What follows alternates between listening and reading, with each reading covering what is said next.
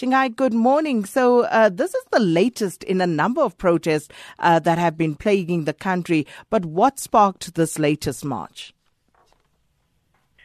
Good morning to you, Sakina. Well, as you say, it's one of the latest uh, marches over the last couple of months against uh, President Robert Mugabe and against his policies. Uh, this one in particular was um, a march against the so-called bond notes, uh, which is a currency that the government plans to introduce um, as, as early as October um, in, in terms of trying to mitigate the use of the, the, the United States dollar. Um, and so the plan was really...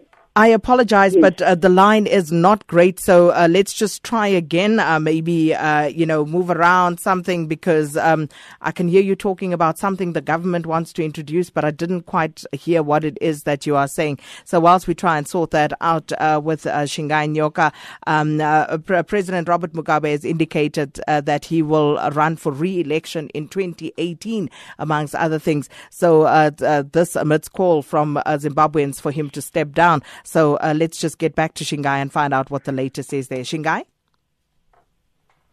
Yes, well, Sakina, this march was against uh, the bond notes.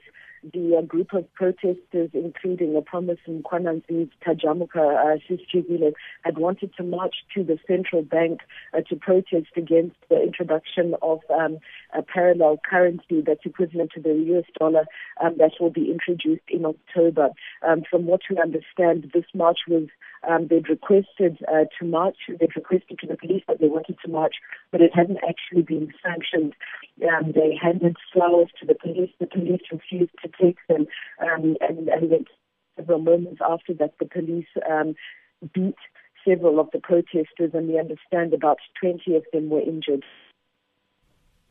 And um, Shingai, then also, you know, uh, we heard the last time that uh, several allies uh, of uh, President Robert Mugabe had also been arrested, and uh, that was because they had issued some strongly worded statement uh, calling for the president to step down. So what's happening with all these people, and do we know what happened to them? Uh, have they since been released?